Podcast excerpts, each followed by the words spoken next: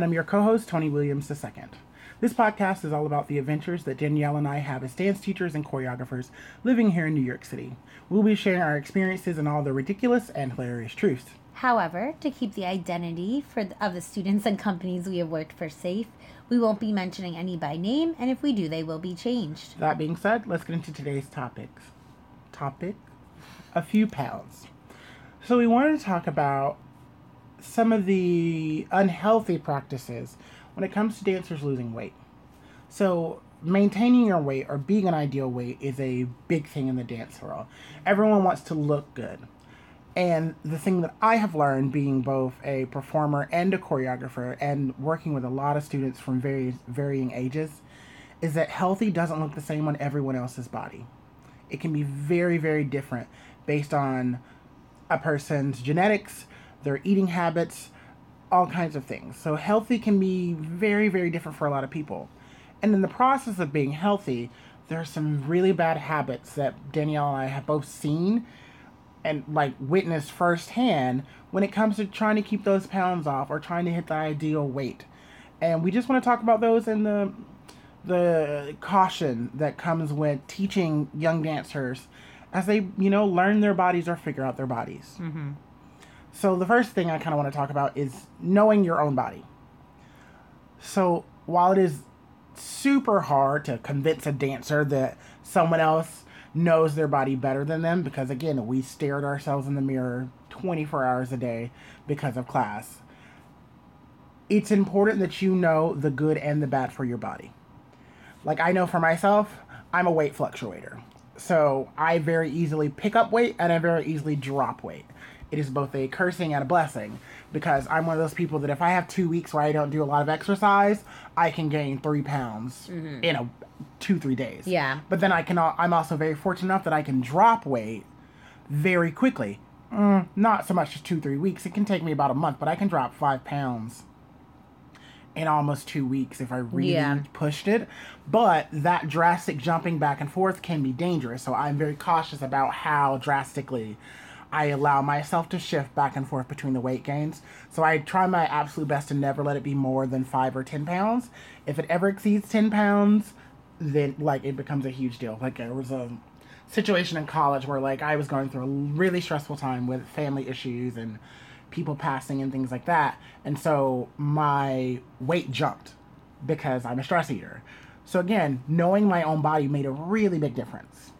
Yeah, I have um I in kind of the same vein, I can I can lose weight um quickly. It takes me more time to put on weight or or I can lose weight slash gain muscle more quickly. I know that if I'm on vacation or take some time off of dance and working out and um, like you know a holiday break or even the summer break i know that the second i get back into the gym the second i get back into class if you give me just a couple of days, a couple of workouts, my body will immediately be like, oh, mm-hmm. yes, that's right, and kind of like resume where we were at.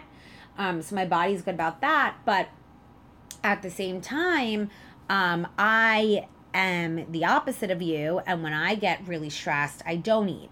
And it's yes. not a conscious decision but it is a full on, I just don't get an appetite. My body kind of just shuts down. I'm not hungry. I'll take a bite of something and be like, I'm full. And I will truly feel full. It has nothing to do with food, it's not a punishment, mm-hmm. but I truly feel full and I just won't eat or I won't eat enough and that's very dangerous because i usually when when those situations arise i don't realize until it's kind of too late that Same. i haven't been eating enough because you know i'm trying to go on my day i'm really stressed out i'm trying to deal with mm-hmm. the things and i had the same type of situation in college my senior year, you know, it's it's your senior year of college. I had my BFA thesis due. I had a, yeah. uh, you know, a 15 minute fully produced concert plus a 50 page thesis paper due um, mm, plus all the other things of you know trying to graduate and i was very stressed and dealing with some other personal stuff and i did lose weight and it wasn't until i actually um, realized something like medically and i kind of made a comment to my roommate and she was like you know you look like you've lost weight like how much do you weigh? And i had no idea. I wasn't trying to do it on purpose. I i fortunately have always had a very good relationship with food um, so that was that's never been an issue. But so that's something I know for me. when I start to get stressed out, I need to make sure I'm eating correctly. See, the thing for me is that like I'm so I'm the same thing. It's never a conscious decision decision for me. I just start eating, and I start eating, and then literally I will start to feel sick because I'm I'm full. Like I'm I've eaten well past what my body needs, and I start to feel sick, and that's when I usually go, oh my god, you you know. You finished two bags of potato chips in one sitting. You know, you you know, you finished a whole pizza. Why? You know, a whole pizza in the course of you know two hours, or you know something insane. And that's when I typically go, this is not okay. And I know for me in college, is one of my professors. You know, where she just you know, love her to life. She was just very honest with me. She was like, what's going on this semester? You've put on all your weight back. And I was like, wow. She goes, you have. You're not balancing correctly. You, you're not on your leg. You know, like she and she wasn't mean about it, but she was she was generally concerned. Mm-hmm. You know, and she thought my passion for dance had died. And honestly, I was like, no, this is all this family stuff. She goes, yeah, well, it's affecting you. And I didn't. Again, learning my body through that, I'm happy that I had that moment in college because as a professional, I've been so much better about managing my own body and my own bad habits to where I'm very conscious. Again, I've had pizza two days in a row, and I literally um, two days in a row. And before we started recording, I spoke with Danielle. I was like, "Yeah, I think tomorrow needs to be my vegetarian day. Yep. I need to definitely like put healthier things in my body the rest of this week because like I, I went a little crazy this past weekend." Um, and once again due to stressing over family issues so again i definitely like knowing your body makes a really big difference Yes. And it's something that you don't get to, you know, it usually, unfortunately, you don't realize when you're younger. And it usually takes something happening, you either getting sick or getting hurt or seeing something happen to someone that you, you know, close to you and someone that you love for you to realize your own body. Um, but we're just trying to, you know, take this episode to really start to talk about those things and how can you recognize them and the good habits and the bad habits. and And when you're not those. sure go see a doctor which Yes. is my next point and this one is a huge pet peeve of mine i do not believe personally this is my personal belief but i strongly recommend this to anyone i do not believe in any child anyone under the age of 18 going on a diet that is not approved by a medical professional Yeah, I don't.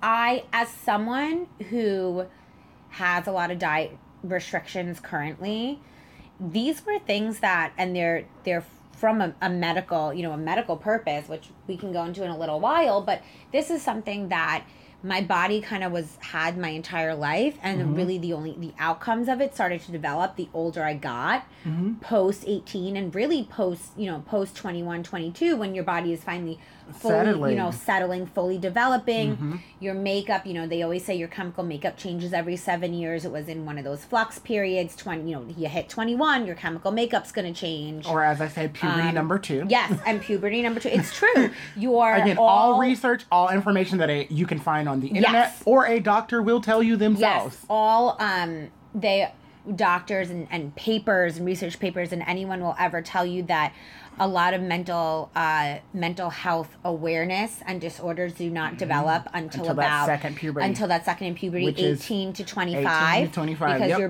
brain does not fully develop till you're 25 again all this is facts you can look it up um, but um, so there's really unless there's something specific going on that a doctor or a nutritionist speaks to you and your parents about there should be no reason why you're taking it upon yourself under 18 years old to go i need to go on a diet.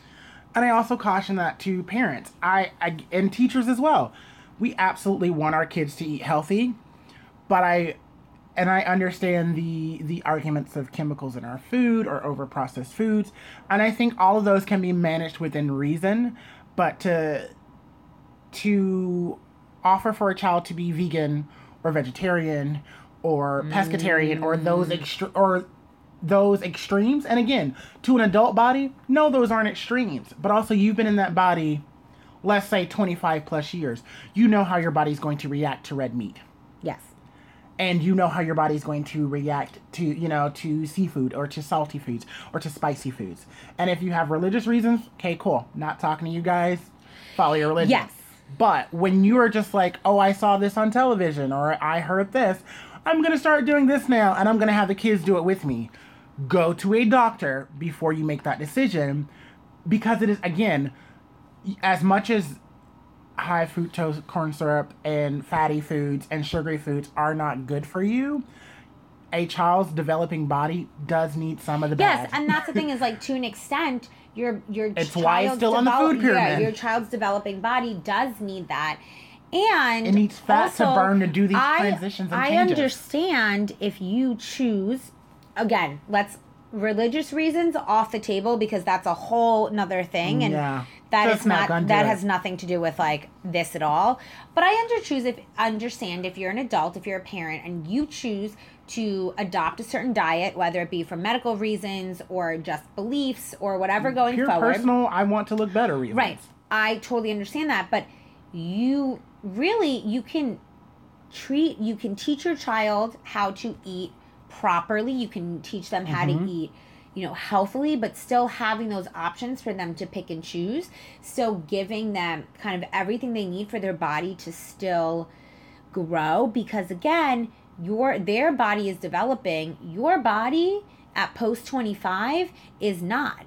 And what is good for your body at 12 is not good for your body at 25 and vice versa. Like I know I actually I just got home from teaching an intensive and one day I was at lunch and one of the girls said, um, "Oh, I really want turkey. I have turkey in our refrigerator upstairs, but I can't reach it." And I said to her, I was like, you know, hey, um, there's there's turkey right here, like turkey cold cuts, and they looked good. You know, they were nice and dry. They were shredded. I ate them, delicious, and I am gluten free. Now I'm not celiac, but I know for a fact neither was this child. She's not celiac. So celiac would mean if it's in contamination, then there's a problem. She's not celiac. And she was like, "Yeah, but my turkey's gluten free." And I told her, I said, "All all turkey is is gluten innately free. gluten free. all all meat is naturally gluten free when it's just the meat, no breading, no additives." And she kept being like, "No, my turkey is gluten free." So I finally was like, it's just not worth the argument. I went upstairs with her. I got her turkey out of the refrigerator because she couldn't reach it. And it was like, what's that brand? Like Applegate? Is that it? Apple? Something Yeah, like that? Something, something to that. Turkey. extent. It's the same as any other turkey. There's no additives in it. It's the same type of thing. Mm-hmm. But it was one of those things where, you know, she's being raised Exactly. She's Mom being- and dad have trained her that she's this is right. the only thing that I can eat. She's being raised, quote unquote, gluten free and being told this turkey is gluten free. This is what you can eat, not even realizing that any meat is gluten free. And that just creates a. You know, and again, people are going to say what they want. They're going to say, Tony, Danielle, you're not parents. You don't know. And you know, you're right. You're 100% right. By all means, raise your children to the Yes. best of your abilities. But the. I'm going to tell a story after this of why I feel so strongly about this. The reason why I say seek medical profession or medical professional with dieting for children 18 or under, or really 25 and under, but we'll settle for 18 and under, is that your body is still developing. And there are so many things that happen on an internal chemical level that we don't see or we don't Right. think about. The, So I um I am lactose intolerant and it's really bad when it comes to milk. So I like the first time it happened, I just gave up milk completely. I was giving up cheese completely. Like I was giving up pretty much any type of dairy product, which was very difficult. And again, my weight started to fluctuate crazy because it was a really huge adjustment very quickly to my body. Like Tuesday eating dairy, Wednesday it wasn't. And literally, I went for a doctor's visit for um, start to school year as normal, and my doctor was like, "Your bones are looking very brittle." Well, because the other thing, the other thing that like, and again, you start you stopped eating dairy because you had the reaction. But a lot of things that parents don't realize too is that just because you might have a dietary restriction or develop a dietary mm-hmm. restriction on a on a medical lem- on level, I'm not talking about you know choosing your own thing as a separate conversation now, but on a medical level, does not mean it was passed down to your child or vice versa. Oh, completely. You could be totally fine, could eat whatever you want, and your child could be just like well, can only eat three thing- things. And see, that's what the thing of it is. Is so like the whole brittle bones thing was my doctor's like, you're not getting enough calcium. You're not getting all the stuff that you get from dairy products in your body. And so like he was giving me a whole like peel regimen, and I was like, oh no, this is not gonna work. We've got to find a balance because I despise taking pills on a daily basis. Mm-hmm. Um, but that like sitting down with him we had to talk about. He goes, okay, well, what's your parent history? He goes, are either one of your parents lactose intolerant? And I go, uh, I don't actually know. And so couldn't get a hold of my parents, so I called my sister, and she goes, you know, Mama drinks cereal, like eat cereal with like water, basically. I go, wait, what? She goes, she puts like a teaspoon of milk and then like water because she really loves cereal, but like she's lactose intolerant. I said, I never knew that. Why did she never stop us? She goes, because like as a child, you would eat bowls and bowls of cereal like we all did. So they never assumed that we were lactose intolerant. Right. And I wasn't. I did not become lactose intolerant until I was 21. Same thing. So I would eat all the ice cream in the world. Oh, God, I We miss ice cream. We all had milk, like growing up, you know, with cereal to drink. Like there were no issues. Nobody was lactose intolerant. Nope. There were no issues at all. And then when I was, um, I think I was 23. And so I, st- I started developing stomach issues around Mm. 21, 22 and nobody could figure out what was wrong and i would be just be in excruciating pain and things would bother me and we couldn't figure out what was wrong and you know there was less research uh, you know a couple of years ago like you know Oh, yeah. seven eight years ago there was less research on all this like gastrointestinal dietary stuff Yep, there's and more, yep. i remember one night i ate i was starting to become suspicious but one night i ate ice cream and I didn't feel good. My stomach hurt. I was up kind of all night with stomach pain, and I Uh, got yeah, up the next yeah. morning, and I was like, I gotta get ready for it to work. I gotta go to work. I'm 23. I gotta go. I, I have to go. I have to show up. And I went in the shower to get ready for work, and I'm in the shower, and I just feel it come up, and I ended up getting sick, and the ice cream came up cold. Which means it was never even digested, Never digested, in the yep. first place, and that was it. That's when I was like, okay, we're done. And everyone's also, your scale of allergies are different. I can eat cheese for the most part without an issue, unless I'm eating a tonnage cheese. I can eat cheese without without Mm-hmm. an issue. I can still have some, but I can still have butter for the most part. But cream, milk, ice cream, Greek yogurt, I'm usually fine with. Regular yogurt, can't have regular yogurt. I cannot yogurt. touch any type of yogurt product. yeah.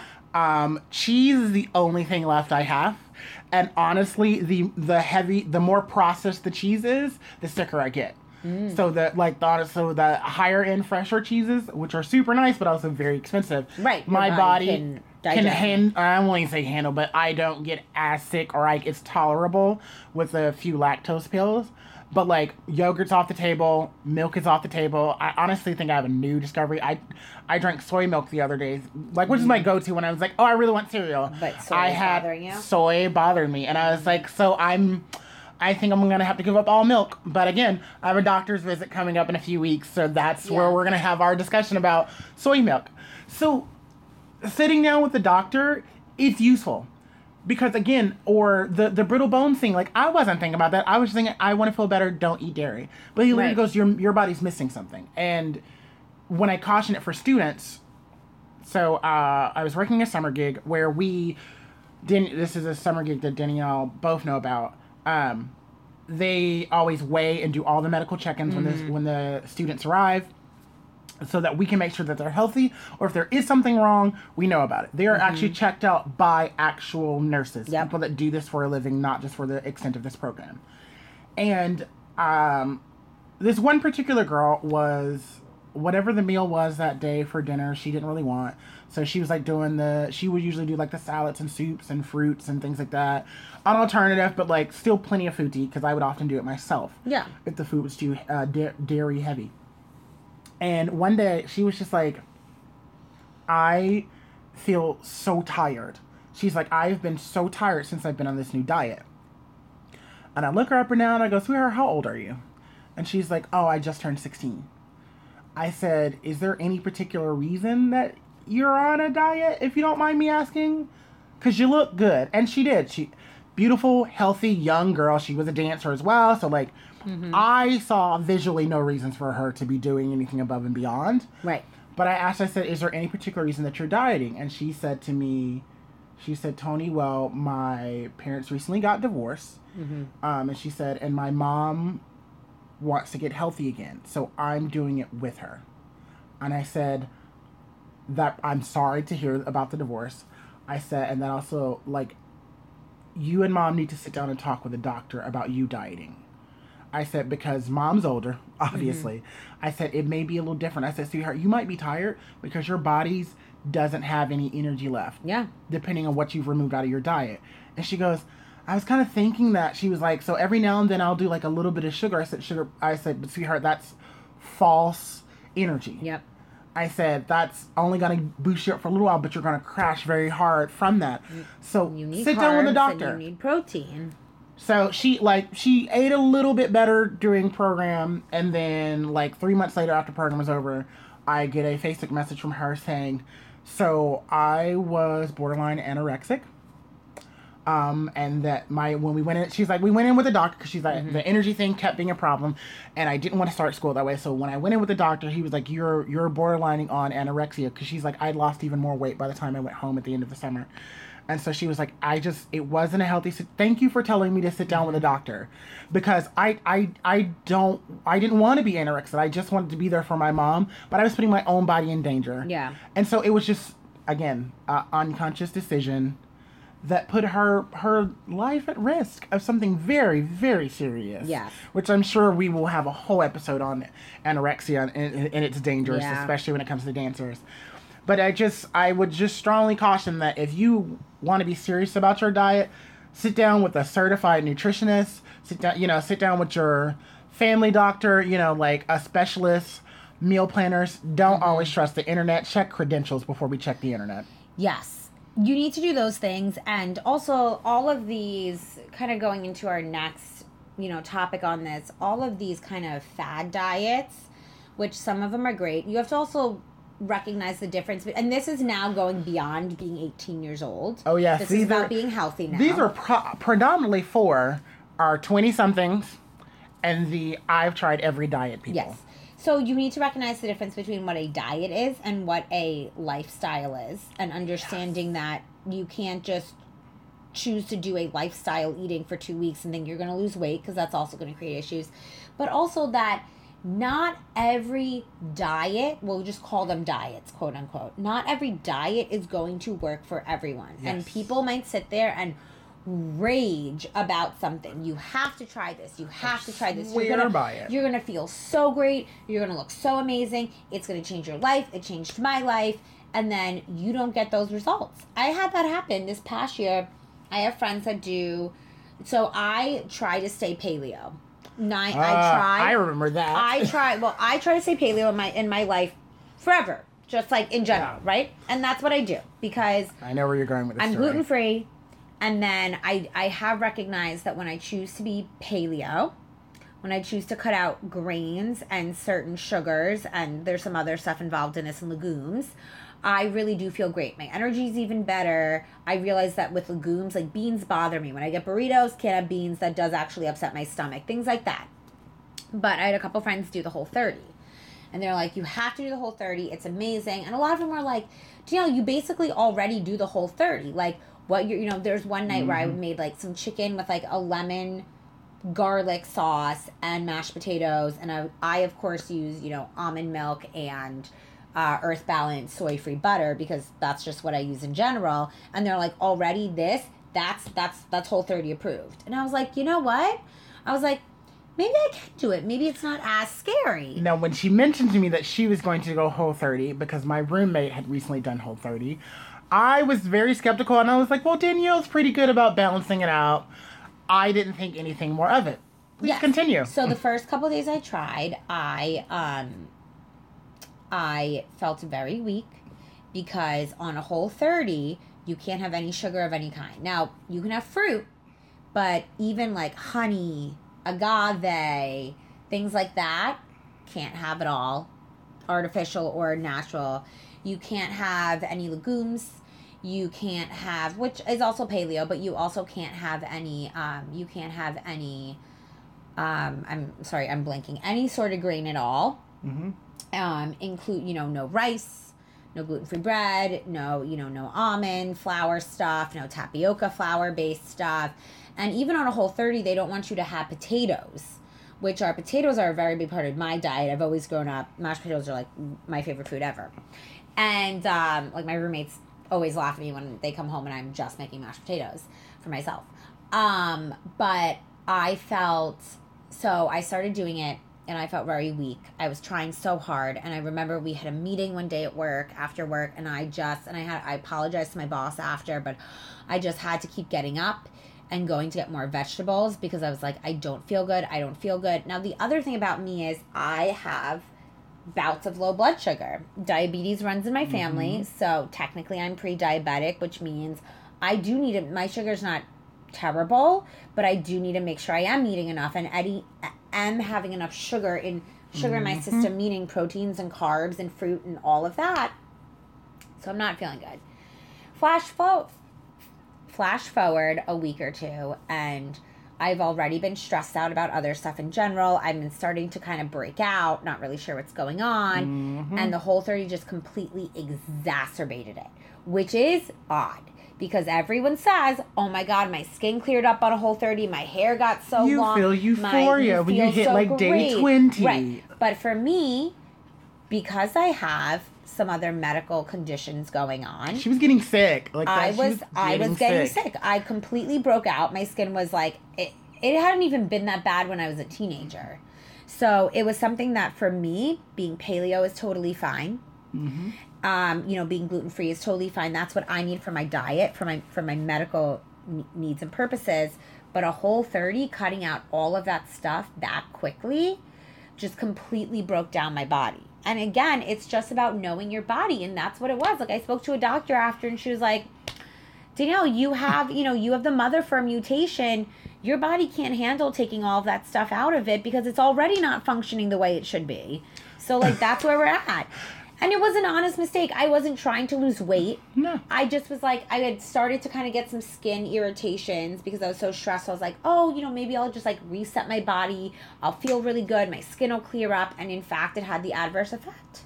And it's one of those things of, again, I, I, I as a weight fluctuator, I've tried many things like that. And I'm, I'm on a very stripped down, simplified version of intermittent intermittent fasting, which is everyone's newest craze right now. Oh yes. And let me should say before I did any of the research on this, I, well, after doing the research on, it, I realized that I kind of already do this because I'm a person that uh, when I first wake up in the morning, I am nauseous. Mm-hmm.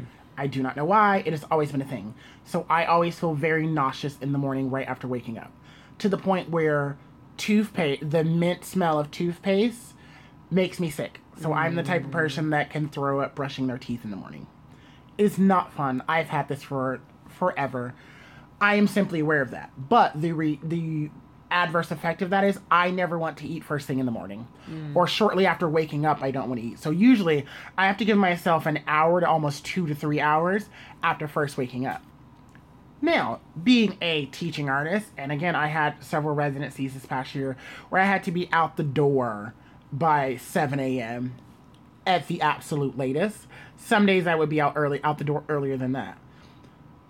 I'm not eating, you know, when I'm rushing to work, I, you know, a full teaching schedule, a full choreography schedule, there's not always time to eat. So I would often be that person that I would maybe grab a fruit cup or a fruit salad, you know, or a breakfast bar, something like that in the morning but I really wouldn't eat till like almost one or two o'clock when my day kind of slowed down and I was transitioning to my next school or my next program. So I was already doing this. But as I looked it up online and did more research, I saw a lot of people doing it wrong. Mm-hmm. The goal, and this is a very simplified version, please go online, look up multiple sources. Again, speak with a doctor or nutritionist about this. Certified doctor and nutritionist. The goal of intermittent fasting is to choose a time frame in which you eat all of your meals, where you uh-huh. intake all of your nutrition. So for me, I typically do from a 1 p.m. to 1 a.m. because New York City, my days are often long. That's the window that I give myself. In reality, that's an, I will probably eat around 1 or 2.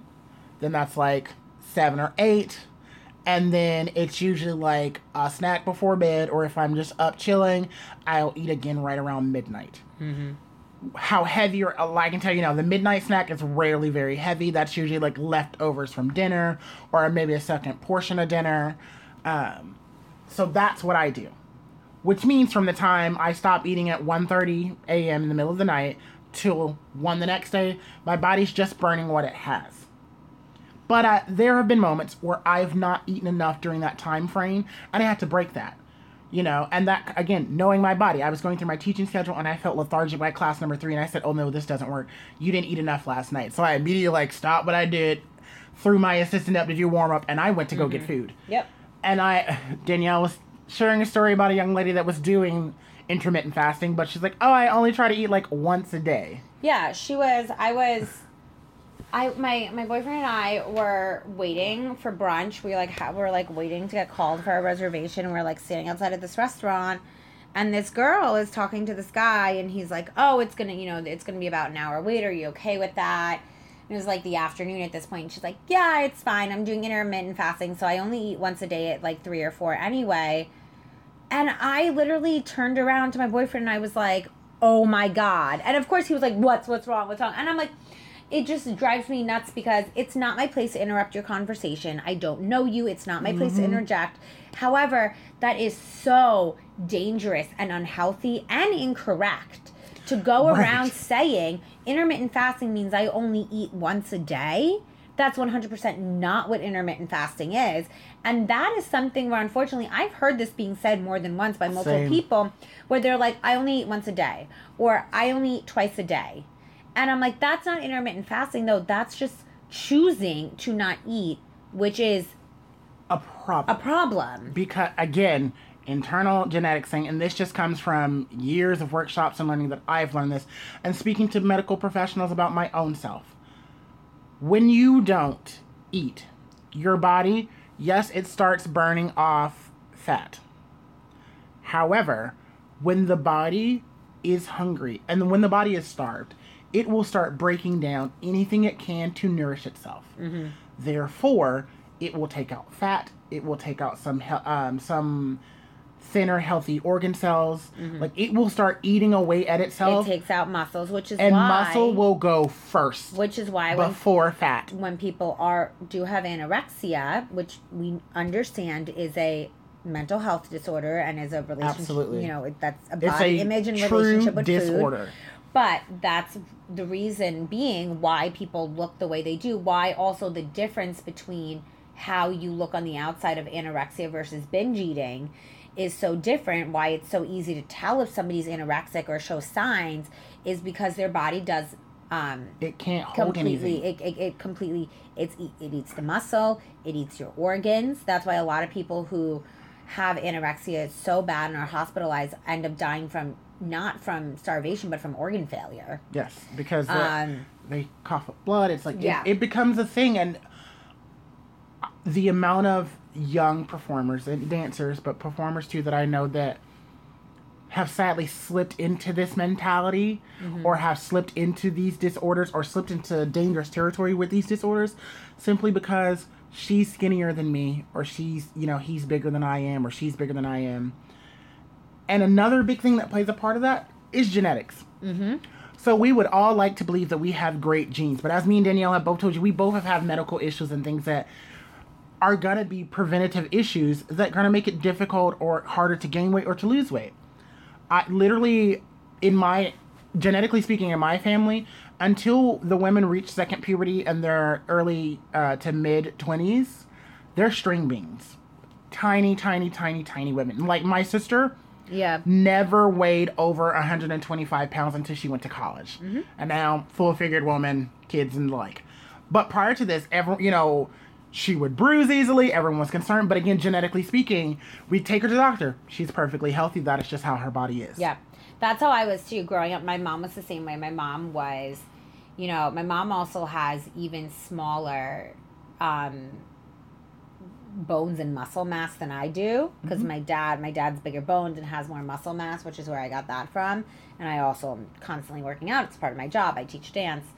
Um, but uh, my mom was always tiny and still has, you know, really skinny legs and really skinny arms and and she was always small and I um so I was always small, especially growing up dancing. I did not, you know, I didn't I really same thing kind of as your sister in terms of like curves and development that really happened during what we call second puberty once i hit kind of 18 18 Yeah. 19 20 and into my early 20s was when like those curves really started to form and those muscles really took definition Um, so I was that, especially middle school and beginning of high school, especially It's hard. before I even before before and right around when I hit my first puberty. I was just basically skin and bones with some muscle to the point of, and again, I have been fortunate that I have never had a bad relationship with food. I, Mm-hmm. you know, grew up in a house where like food was something, you know, we ate, we cooked, you know, we celebrated with it. It was always a good thing. But I definitely, I had an issue. I remember in, co- in not college, in high school. I was a freshman, so I was 14 or 15 years old, very skinny, not developed at all. You know, there I had no curves. I didn't even have a lot of muscle mass at the time. Mm-hmm. I probably weighed less than 90 pounds at 14 Mm. years old, to be honest, and not because I was sick, but just because I, that's just how I was. Her body would not pick it up. And um, you know, and I was dancing five five or six days a week. Um, and I had a teacher call my see me at lunch in high school, just eating some French fries and not really eating a lot during ninth grade, and call my mom or had or had my advisor or somebody call my mother and say. I think she has a problem, and actually pull me aside as well and Mm. say, do you have a problem? Do we need to talk about it? Should we call a doctor? Should we get the nurse? And I was like, I don't know what you're talking about. And that that's also just as dangerous as telling someone you do need to lose weight or you do need to be in better shape.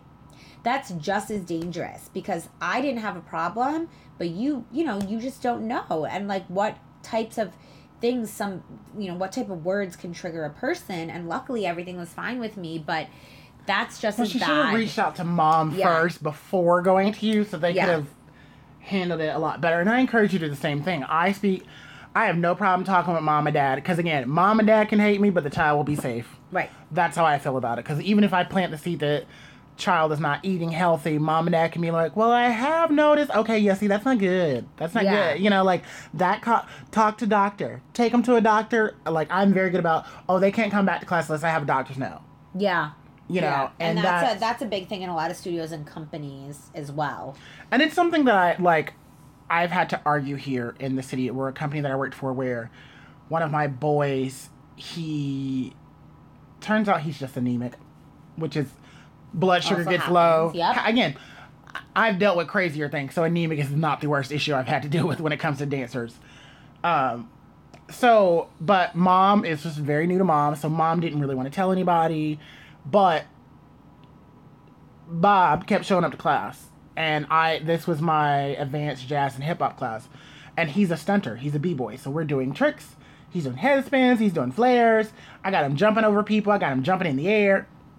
So we're doing all this stuff, and there's an unknown medical issue that I don't know about that's happening, and I like he's telling me like, oh yeah, I just need to make sure I eat, but like my class is like 10 a.m. on a Saturday morning. And he's waking up 30 minutes before because he lives in the neighborhood. So I know he's not eating. Or, you know, sometimes Big Sister would tag along, but like, he needs to eat. And I'm like, great, eat, then join us. Mm-hmm. So I just, it, finally, I went to my boss and I go, I'm, I'm pulling rank here. I'm kicking Bob out of my class until I have a medical note telling me what's going on. Yeah And my boss was like, we still don't know what's going on? I said, no. And I'm just not comfortable having a child under my care where I don't know what's going on with him. yeah because anything could happen And then when we found out what it was, I was like, oh, that like I helped my grandmother deal with that. My mom has it. Like it's it is still a medical issue that can be complicated. I said, this is very manageable. Mom finally gave us a doctor's note. We're like, cool, he just needs to eat. I was like, we keep food and thing in our office for these types of situations. right, right. but so we we, were easily able to accommodate yeah. it. But again, that conversation with mom and dad matters a lot. Um, really quickly, I want to toss out some unhealthy patterns and signs Yes. that you as dance teachers or parents or even friends can look for to start noticing unhealthy like eating habits. Mm-hmm. The big one that people don't notice but was a huge kicker back in our lovely 80s um, it's smoking. yeah The smoking of cigarettes, And e-cigarettes, it's still weed. It still happens. I still know some people who Oh, use yeah. it. It's But the it old was- ballerina trick. It's the old ballerina trick that was Yes. very prevalent in the 80s and early 90s, and not as much now. But smoking, smoking suppresses your appetite. Yes, it does. So if smoking I- and coffee. Yeah, smoking and coffee suppress your appetite. So if I have a cigarette and a huge cup of coffee, I'm also going to be able to have enough energy to go for a while without actually eating anything. Mm-hmm. Coffee's also a diuretic. So it's a twofold. It's suppressing your appetite and causing you to need to use the bathroom. Yes. Speaking of using the bathrooms, laxatives. Mm-hmm. So this is this is the old wrestling trick. So I first heard about this in my life as sports person. Mm. See, I knew about this Playing sports from, ball from and- other ball- ballerinas. I learned from wrestling, and then I learned from wrestling specifically, and then the sports world, and then when I saw it happening in the dance floor, I was like, "Oh, I know what this is." Yeah. Not okay with me. Laxatives are a big ballerina one because, again, just like coffee, but even worse, it's a diuretic. So you can eat, but then you take you take a couple laxatives, and it wrecks havoc on your body. It's not good for you to be taking laxatives, and any doctor will tell you you should really only be taking a laxative if you can't go to the bathroom for like a week, basically. And It's, you- again, an extreme emergency Everything gets flushed out. yes, the But good and the bad. I knew I knew girls and I have a friend who even said it. She was like, Yeah, when we were in high school, like we would just get, you know, the vanilla flavored chewable laxatives and eat them like candy. Mm-hmm. I learned about it in college before a show. Every girl, like, she would not, she would eat perfectly fine, and then the weekend of the show, bathroom nonstop, bathroom nonstop, and like we were like, "What's going on?" She's, "Oh yeah, it's just the laxatives working their way through my system," and it, like, of course, we had we sent it up to our professors because we were just simply like, "This is not okay." Again, you're doing extreme damage to your Yeah. body.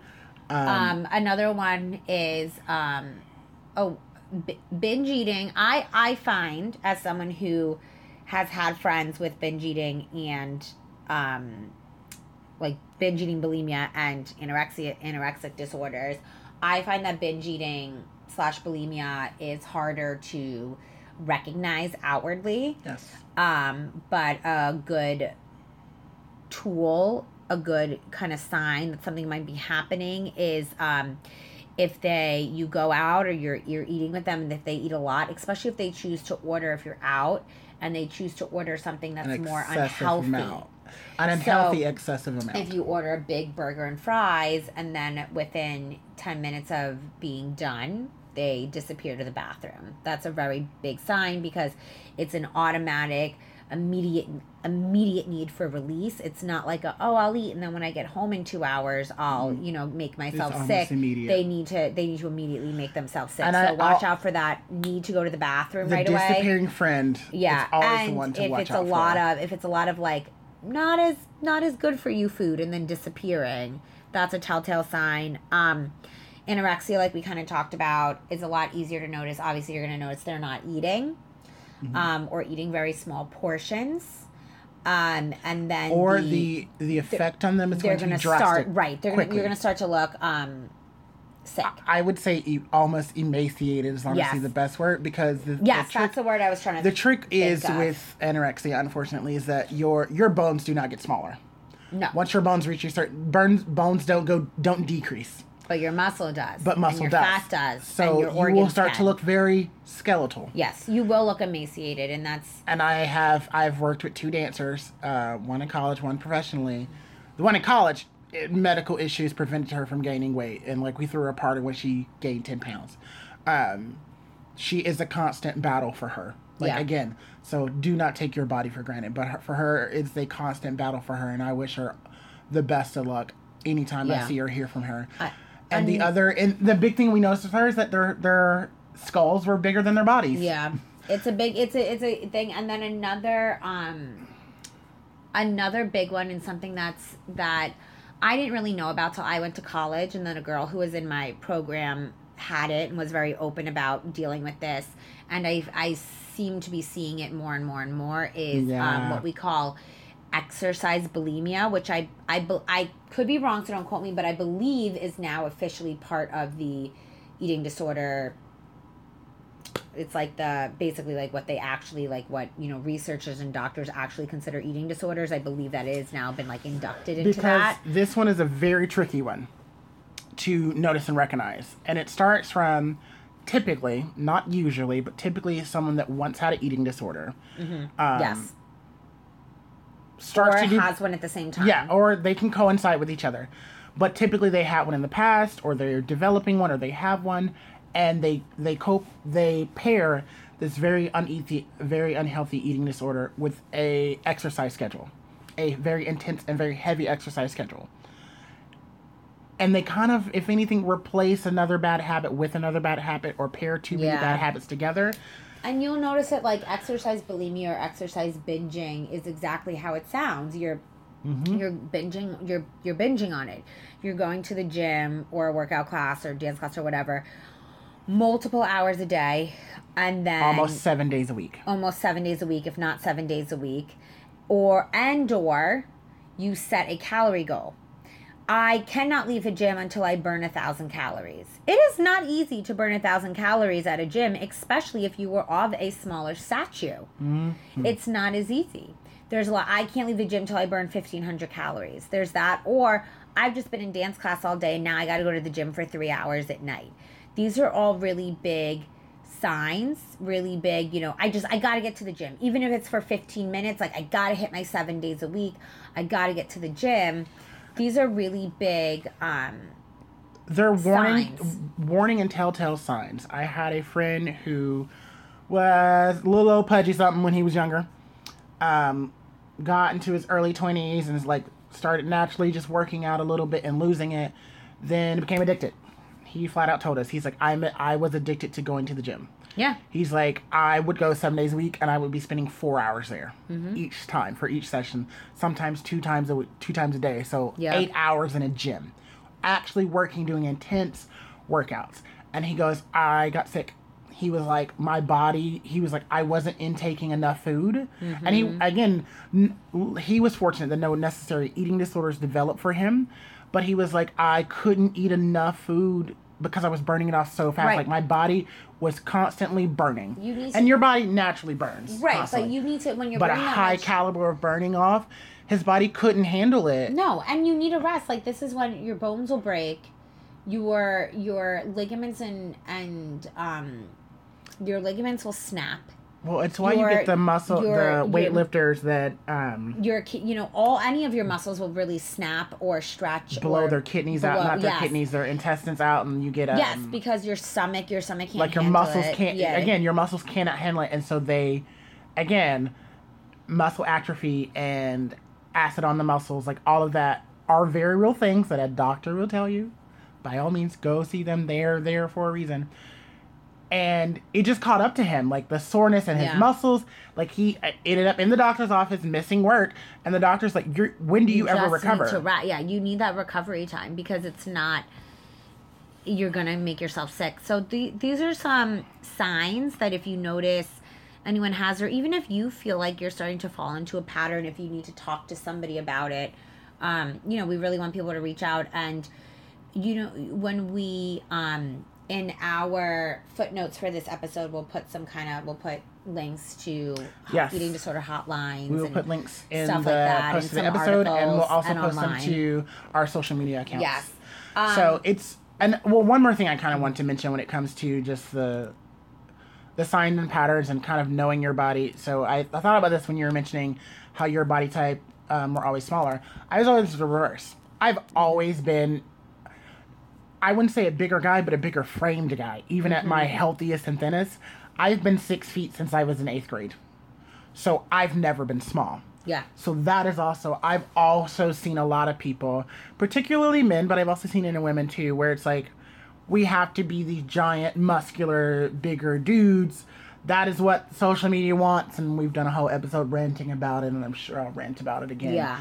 But I've also seen like my friends that are smaller do really unhealthy practices trying to gain weight. Yes. Muscle proteins is where I'm going Yes. again, they can be very rewarding. They can be great for some people. Not everyone's body is the same again. Not everyone is going to gain weight and look like The Rock. Right. No matter how hard you we need try. To, you need to know your body, and so that's one to look out for. So be yeah, be mindful of uh, heavy protein additives, vitamins, Mm-hmm. and minerals. Again, all of those can be wonderful things. but you need to find the ones that are right for you. right for you. And again, talking with a medical professional can't hurt. I will even send you guys uh, send you guys to another podcast. It's called Sawbones. They do an entire episode about vitamins Yes. and multigrain vitamins and, And- things like that, and how the good. And again, they're they're another podcast, and they too will tell you to seek medical profession.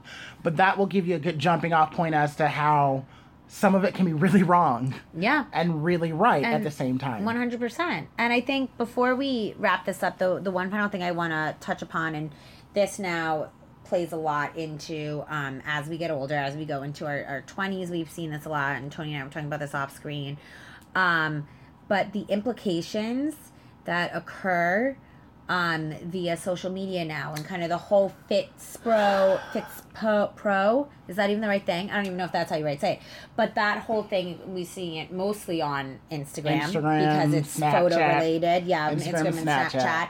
And kind of the the the good, the bad, the ugly, the really quick down and dirty what does it mean when you're so obsessed with posting your workout videos and your food and this is it and what what are you not thinking what could it actually cause within yourself or somebody else when you're doing this So the most common one that I see, and this one, it I just I credentials, credentials, credentials, credentials, credentials, Mm-hmm. research, research, research. So you will see these really attractive men and female, male and female, that are shredded. They look like like real life Photoshop. Mm-hmm. Good on them. They're beautiful. Great. They will post their eating habits. One or two of them will be like, "These are my meal plans. These are my workout plans." Mm-hmm. And then in the same breath or the next post, I'm selling these protein shakes. I'm selling blah blah blah. They are paid. They are paid advertisers by doing that. Yeah. They have two point five million followers. So advertising this protein shake or this clothing line or this makeup or the you know this whatever athletic wear that I use when I work out or this protein shake, they get paid for that. The problem with this is that not all of these individuals got to that got to that weight in a healthy way yes not all of them are certified, knowledgeable physical trainers, doctors, therapists, nutritionists. in fact the ones that i see and i see this you know I see Tony 50 and 50. I've seen I some that are perfectly I do, qualified, yes. But they also get mixed in with the charlatans. Yes, I will say that a, a lot of what I see too is is it's very prevalent in the dance and performing arts and Oh, acting God, industry yeah. because it's all about how you look, or so you know we are told to believe, and vice versa, and all that. Um, but it's unfortunately a lot of people. I've also seen a lot of this. A lot of this is. I used to struggle with this eating disorder. This is what my issue was, or, you know, this is what kind of I went through. And now I am so healthy and I work out seven days a week, which is a sign of exercise bulimia, Yep. not of being healthy. Oh, and I'm on, I'm vegan, I'm vegetarian, I'm, you know, keto, I'm paleo. But the thing that we have to remember is again, everyone's body is different. And if you do feel the need to post every single day on social media, this is my workout, this is what I did today, this is what I ate. Look at all these amazing photos of me without a shirt on or in a sports bra. How good do I look? Have you truly overcome that disorder?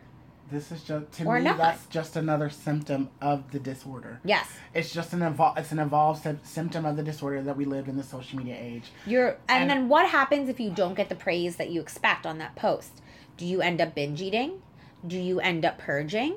Do you end up going to the gym? Do you not eat for the next three days? Do you What intensify your workout to Right. a point where you're lifting where you get sick and you strain? can't handle because you didn't get the likes that you wanted to, or you didn't receive that advertisement that you want to. And these are very scary things that we need to think about when we are posting for ourselves, for other people, and also realizing that there are a lot of people out there who are always struggling with disorders and are are you posting how you're quote unquote all better and you're so fixed and you're so wonderful and I work out all the time is that hurting or helping the people that you say you're trying to reach out to So and and again, I've, again, I've seen it from a lot of dancers too. I'm in this. This is what I do. This, this, this, this, this. Again, be, be careful who you're listening because you always have some child out there that's mm-hmm. looking at you. And while you may not ask to be a role model, and this is a whole nother episode in and of itself being a role model, I think you have to be very cautious about what patterns and what things you're not knowledgeable that you put out there. And especially when it comes to something like nutrition and workout plans where injuries happen all the time without people trying. Again, me and Danielle have both shared our situations where we've put ourselves in not healthy situations without even trying. Yeah So we strongly ask you to be aware. Look out for your young dancers that are performing and learning and growing. And if you see a pattern, talk with mom and dad. Yeah. Pull someone aside. If you're a younger student, call someone you trust to talk about this. We want you guys to be safe, Yes. happy, and healthy. And have a long career. Absolutely. That being said, let's move on to our class shout out. Yeah. So this summer, I'm so excited. I finally got to return back to uh, uh, Senegalese West African dance class that I have not been able to take in like two summers um, because of like crazy life of being an artist and teaching all over the place. So uh, his name is Miga, and he teaches at Alvin Ailey on Thursdays at 6:30 p.m. And it is West African, specifically Senegalese, um, which is one of my like favorite styles, simply because it's what I what I love about Senegalese dance is that they are very there are very masculine elements to it, hmm. and then there's also just an extreme playfulness when it comes to Senegalese dance that I just simply love. Yes. So yeah, that's that's my shout outs. Yeah. It was absolutely amazing. And it's again, it's never I feel it it's never hard it's never difficult to learn, but it's just fast and I like that tempo is the challenging thing. So I don't know. I'm a fan. Yeah, Tony and I actually took um, this class together, and it was super fun. I don't think I've taken. I've I've had a couple of African workshops, um, from work and stuff over the past year or two, but I haven't really taken a class for myself in a long time, probably since college or post college, and it was so much fun. And uh, I just really love that you know that it's broken down nice and slowly. Then you start to gain tempo and momentum. You're adding some arms into it, and it was really just kind of a do what you can class. And you could tell that the class was full of different levels of people. That there was no um, there was no hierarchy and there was no like we have to be better than each other. It was just do what you can. And it was just a fun environment that was created. It was a really great environment. I got to really dance. You know, I I chose how hard I wanted to push myself. Um, so yeah, if you're looking for a fun class, this class was amazing. Again, Alvin Ailey. 6:30 p.m. right now on Thursdays. His name was I don't want to butcher it. His name is Miga. Yes. Miga. Well, that's it for us. The curtain has closed on this episode, but we hope that you will join us next week. And every week after that, We want to say a special thank you to our listeners. our numbers keep growing and that's all thanks to you. Episodes come out every Tuesday. You can find us on iTunes, Podbean, Spotify, iHeartRadio, and Google Play Music. Don't forget to like, comment, and subscribe. iTunes, Spotify, and Google Play Music are perfect places to do that. You can find us on Facebook at Point Your Toes. We're also on Instagram and Twitter at Point PYT. You can email us at pytnyc29 at gmail.com. I'm your co-host Tony Williams II. And I'm your co host, Danielle Colangelo. See you next week on Point Your Toes: The Adventures of an NYC Dance Teacher.